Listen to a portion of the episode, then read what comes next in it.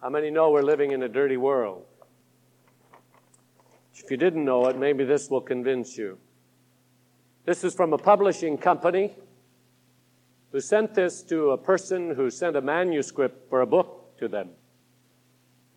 With reference to your manuscript, which we have returned, I am sending you the following letter outlining precisely our needs. Your manuscript was not even remotely geared to these needs. We need tough, strong, hard hitting, sex action filled books, geared to the demands of today's and tomorrow's market, rather than to the standards of even a few months ago. And then this publishing company went on to tell what kind of things they were looking for offbeat sex, with emphasis on deviations. Now hold your hat. Forgive me for even having to read this, but you've got to know what's out there if you don't already. Some possible themes to write would be footwear lined and rubber clothing, ultra high heels, whipping, gagging, female dominance, gloves, sex rituals, transvestia, sadism, masochism, homosexuality, interracial affairs, boots and shoes, lacing, spanking, tying, girls fighting, wet clothing, masks, wife swapping, lesbianism, fetishes, group orgies, and it goes on. My title is How to Keep Clean in a Dirty World. I almost wanted to say in a filthy world. When you read something like that, you just feel filthy. And you feel the dripping of ugliness and hell coming out of it. It seems we're in a, living in a day when a thing to be valuable and accepted has to be dirty. Now, this passage in Revelation 3 has tremendous significance because Sardis was the Paris or the Las Vegas of its day. La, uh, Sardis was an evil, wicked, filthy environment. If you remember that, when you read these few verses, you will understand it better.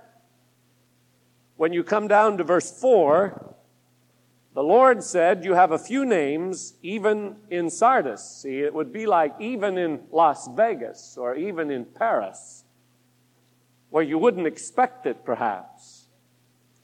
Even there were a few who had not defiled their garments. In other words, they kept clean in a dirty world.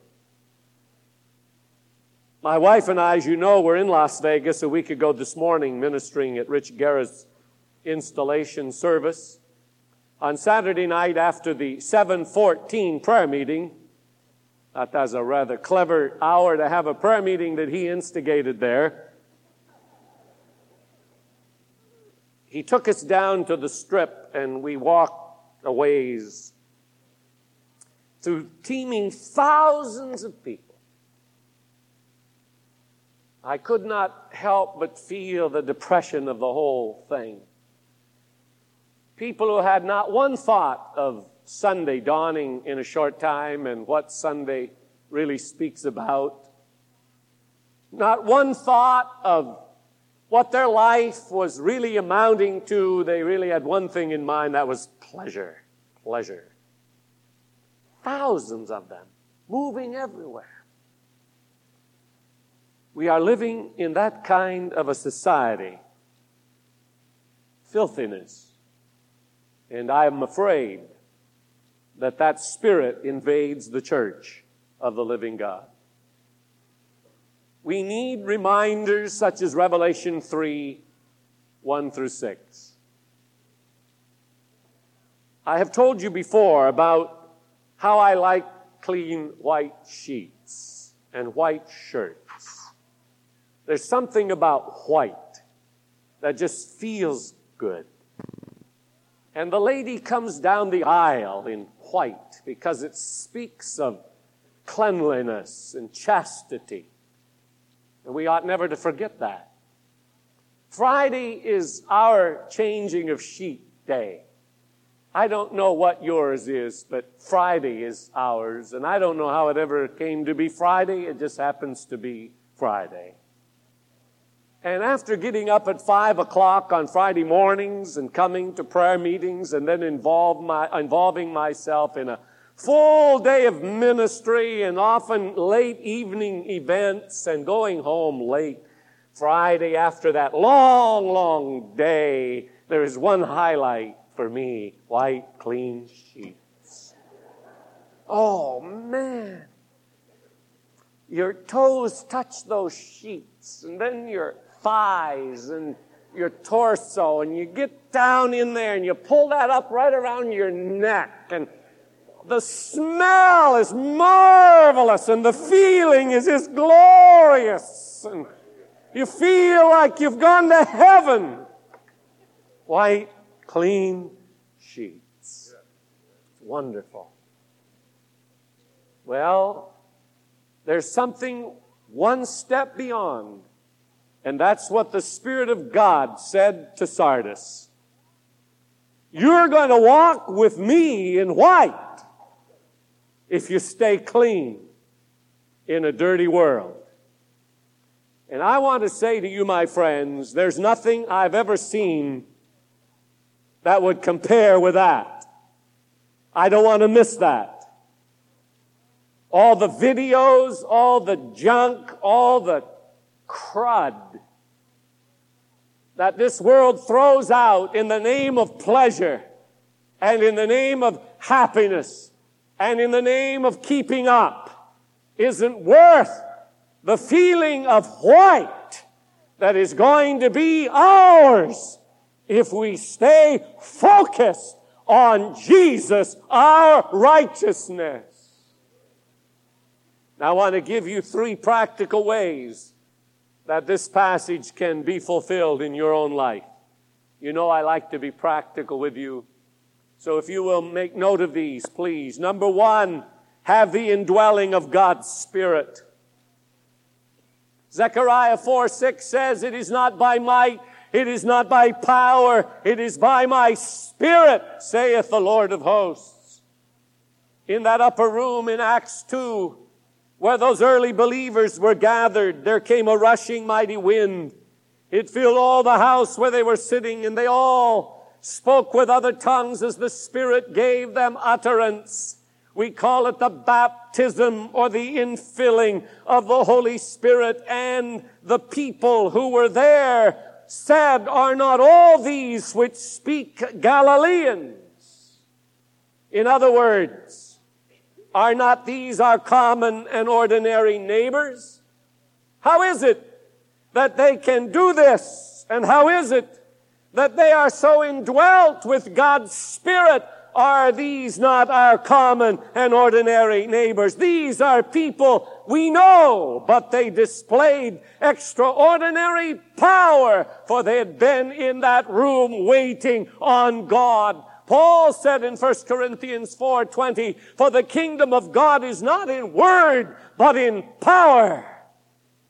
And I come to this pulpit today, friends, with a desire as this year winds down and a new year dawns upon us that we be a spirit filled people, a spirit endued people. The kingdom of God is not in word. We don't just sit around talking about it. We must be filled with the Spirit of God. Be not drunk with wine, but be filled with the Spirit, Ephesians 5 tells us. And it is an absolute if we're going to keep clean in a dirty world. You've got to be motivated from within by a source of cleanness, a source of righteousness, which can only come as you open your heart and your life to the Spirit of God.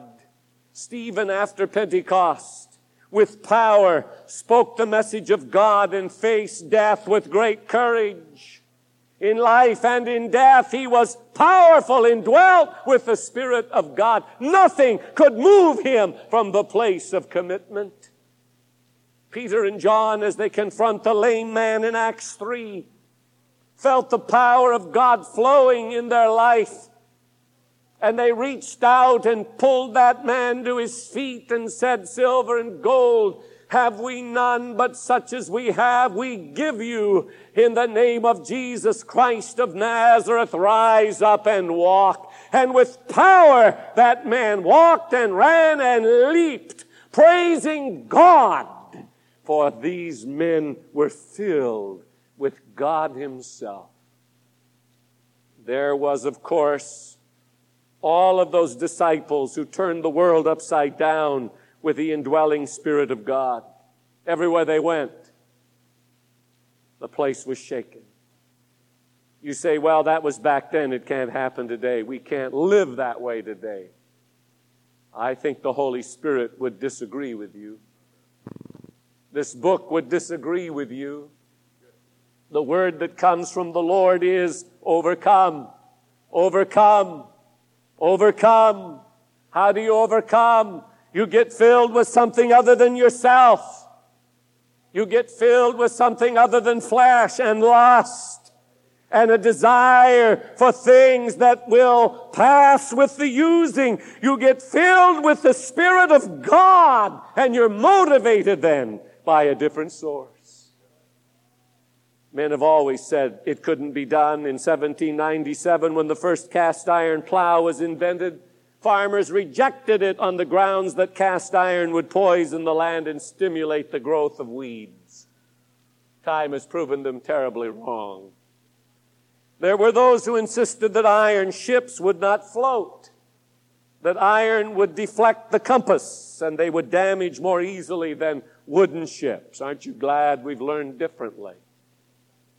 In 1888, when Buffington took out patents for the steel frame skyscraper, the architectural news insisted such structures could not possibly be successful. Coming into town the other day with a friend, I said, Boy, has this skyline changed since I came to town. Those structures of steel and glass that have arisen, aren't you glad we've discovered they're more substantial than what we knew before? They said it couldn't be done. It has been done. And the world says you can't live clean in a dirty world. You just got to go along with the crowd. And the bumper stickers say, do what feels good. I'm here to tell you that's not what the Holy Spirit says. He says, I want to dwell in you. I want to live in you. And you can be Christ-like in an unchrist-like generation. That's the word of God for the church. It's how to keep clean in a dirty world. Secondly, I think it's time for us to make some right decisions. You know what my discovery is about keeping clean in a dirty world? You choose to keep clean. You make it a choice. You make a decision. You decide the commandments from God are right. You don't just wake up one morning and suddenly find yourself clean. It just doesn't work that way. Life is made up of decisions.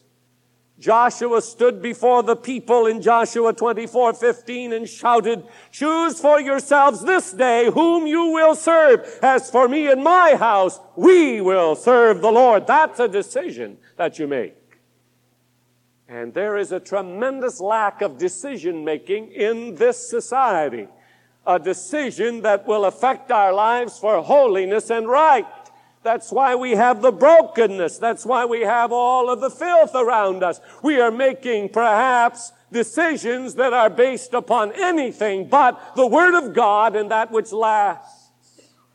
You've got to make a decision to do it God's way. The other day I was reflecting back and I have no idea how it came to my mind because I hadn't even thought about it. But my thoughts ran back to when I was a 16 year old and a clerk in a grocery store part time, going to school also. And it was like the Lord brought back to my attention a girl that used to come into that store all the time trying to contact me and would literally wait outside the store when the store was closed for me to leave the store. And I had forgotten about that through the years it was like the Lord said to me just the other day, you made a decision way back there in your youth that has affected you to this day. And He showed me that girl after all of these years and that she had ulterior motives. That that girl was contacting me day after day, waiting for me after the store was closed with ulterior motives in mind. I wasn't aware of it. Naive, whatever you want to say. I thank God for that if that be the case. But He showed me that because of a decision I made, He had kept me. He had kept me clean when it would have been possible to be dirty because of a decision, because of a choice. You choose to obey God. I, I chose to obey God years ago, and it has affected my life to this very moment. I chose to tithe to the Lord. I chose to give offerings to the Lord. I chose to read the Bible and to pray. I chose to try to lead others by my life. And those decisions have proven to be wise, profitable decisions. I was visiting with a pastor friend the other day, and he was telling about a man he saw sitting in another room of his church when there were activities going on in the building. And he said, Well, hi, what are you doing here? How come you're not into the sanctuary? He said, Well, I'm waiting for my son to get out of his meeting so I can take him home.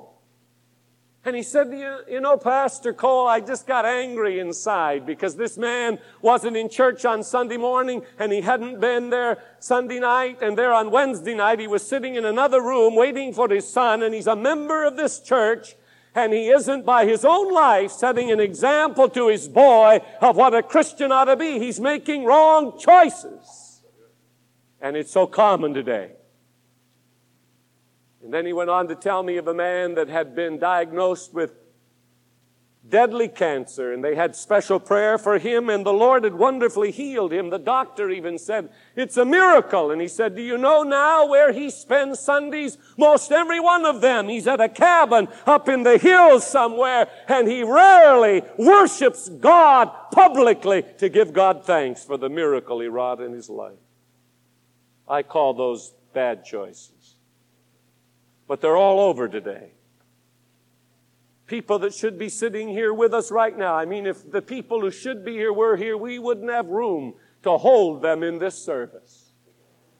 It has been estimated that perhaps as many as 20,000 people take advantage of this ministry at one time or another and would call this their church home. Could we ever get them here at one time? No way. Why?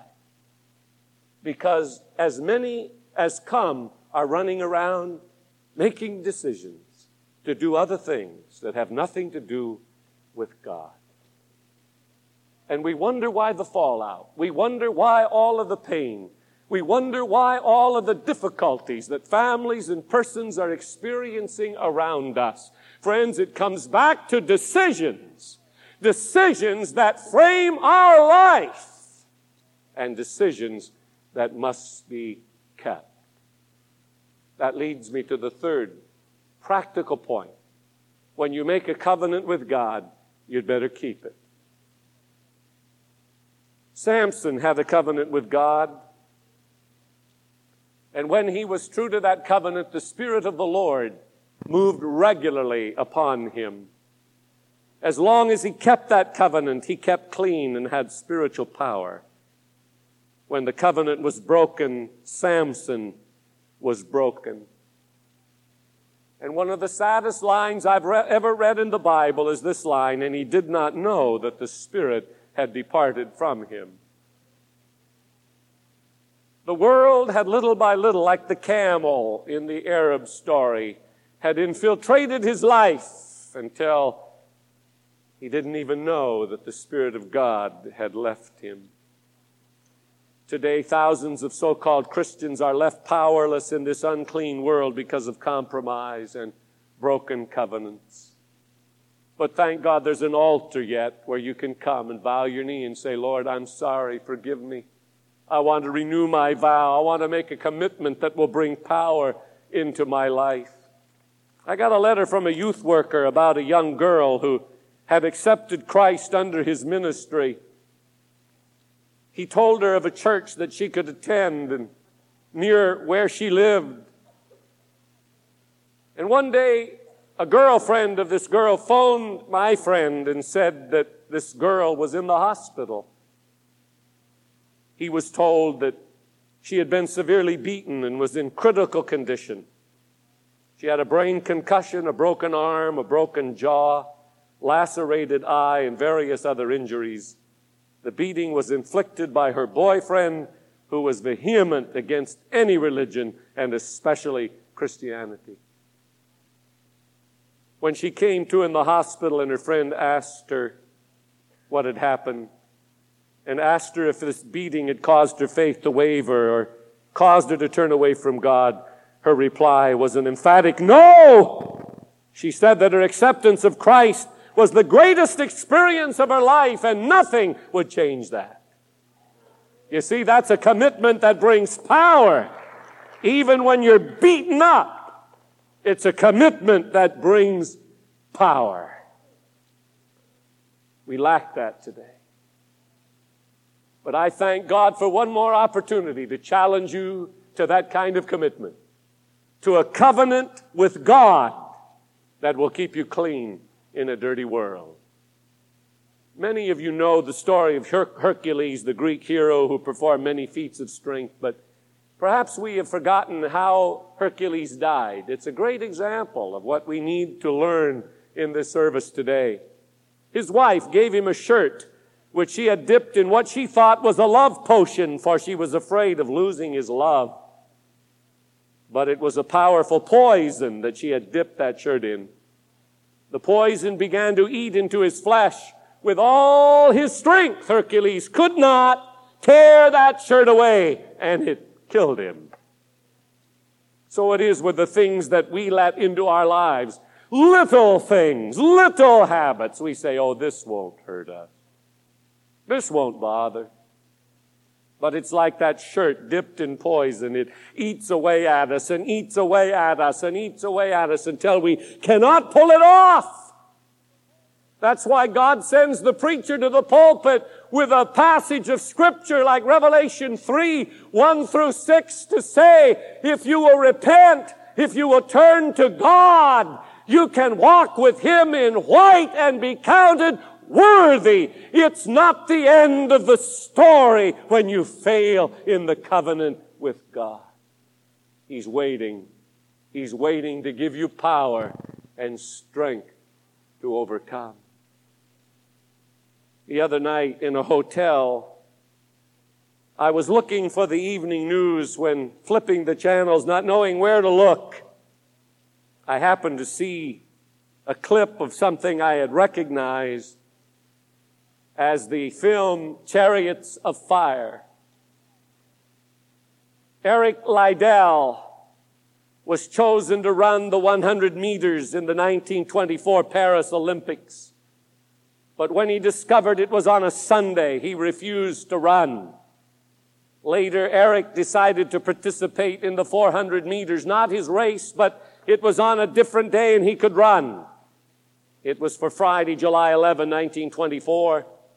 He had to compete with two men who earlier in that very week had broken world records in the 400 meters.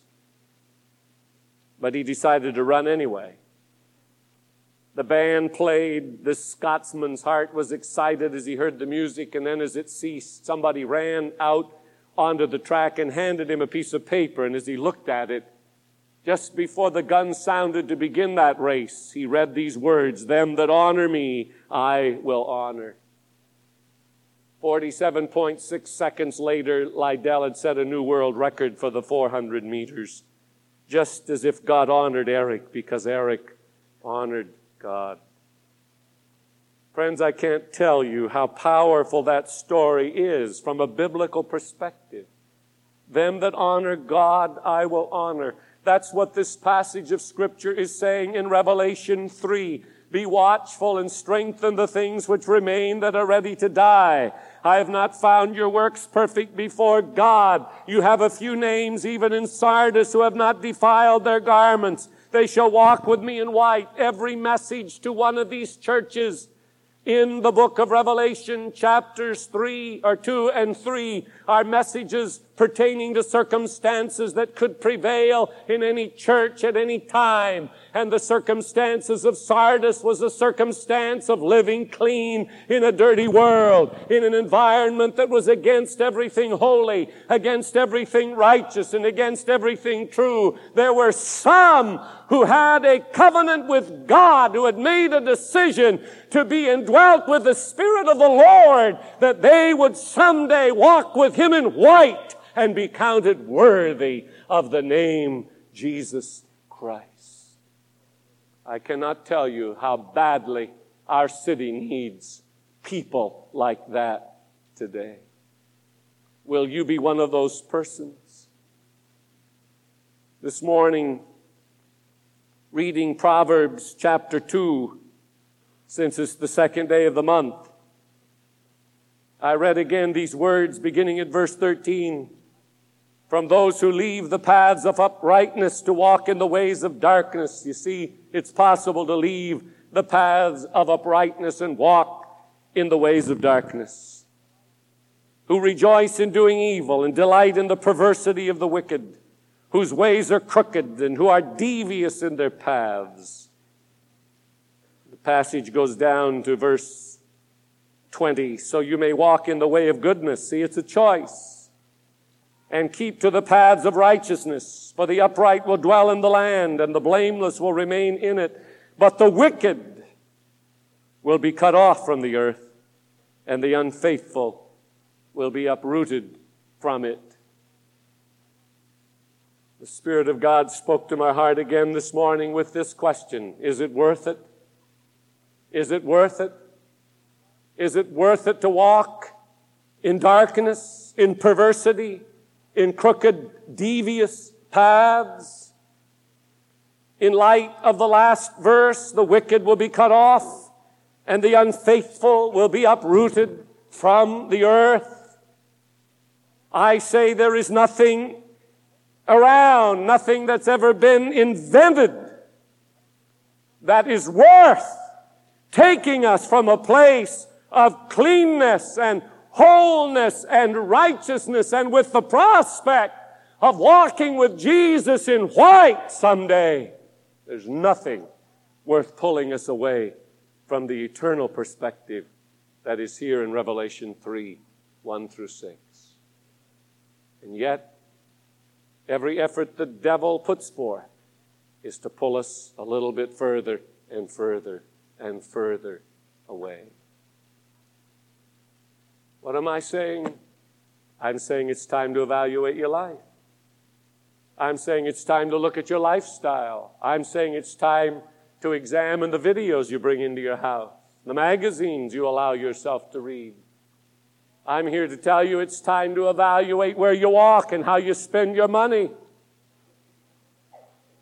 There can be some in Sacramento who walk in white if we will pay attention to the promptings of the Holy Spirit in a dirty and in a perverse age. Now, you can walk out of here and snub your nose at God and snub your nose at this passage of Scripture and say, I'm going to do as I please. That's your right. You can make that decision, but I plead with you in the name of the Lord to come into freedom, come into real victory, come into a real place of blessing in your life, a place you've always wanted by being indwelt by the Spirit, by making decisions that are according to the Word of God, and to make a covenant with God that you're going to do it His way and not your way. And one of these days, when we stand before Him, there will not be a reminder of sin. There will not be a reminder of pollution. But He said, You're going to be put with a white robe and I can only tell you how wonderful it feels to get wrapped up in white. It's not our righteousness, it's His. It's not our goodness, it's His. It's not any works that we have done, but according to His mercy that He saved us. Today I appeal to you from this word to Sardis to make a choice. To say, even though it's dirty out there, and the cable televisions of this nation want me to plug in and let everything filthy and dirty come flooding into my living room, I'm going to make a choice. I'm going to follow Jesus. I'm going to do it His way. When the tempter comes, I'm going to say, Get behind me, devil. I'm going to serve God. When the allurement comes, you say, I can't do this because I want to one day walk in white with my Lord. And I've made a choice. I'm going to be clean in a dirty world. I want you to bow your heads with me all over the sanctuary. And I want us to remain steady together for these few moments as we ask the Holy Spirit to quicken to our hearts His Word. Father, it must break your heart when you look down upon this planet that you created and pronounced good to see us messing up so, to see the perversion all around us, the books, the movies, the magazines, the television programs, the language, the filth that belches out every day from this planet. But we come to church on this Sunday morning in the midst of this ugliness to ask you for a clean heart, to ask you for a clean mind, and to ask you that you'd give us power within to live righteously in an unrighteous generation move upon us from one side of this auditorium to the other.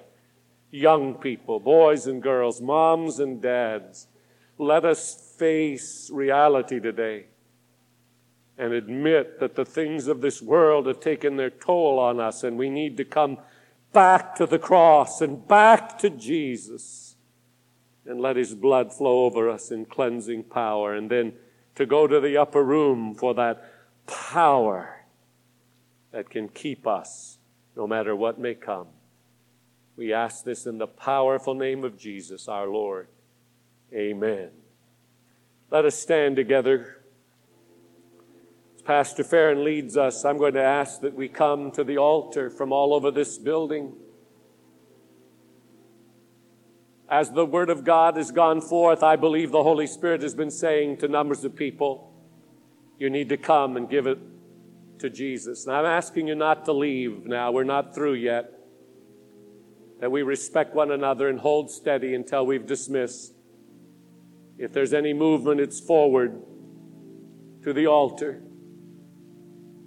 Do not take this as a moment of levity or laxity. We need to zero in now like never before as we deal with those battles that go on in people's lives. There is something wonderful about moving to an altar and bowing your knee in the presence of God. I don't need to sit down with you personally and say, How is this? How is this? The Holy Spirit is doing that right now, has been doing it throughout this service. If you've never come to the altar before, this is a wonderful day to come. If you've been here 200 times and the Spirit of God says to you, There's something in your life you need to deal with, then come. If you need to be clean, come. If you need to leave something at the altar and walk out of here a free person, then come. As we sing, I invite you from all over this place, come and kneel before God. We want to pray with you. And I believe you can go away a free person in Jesus' name.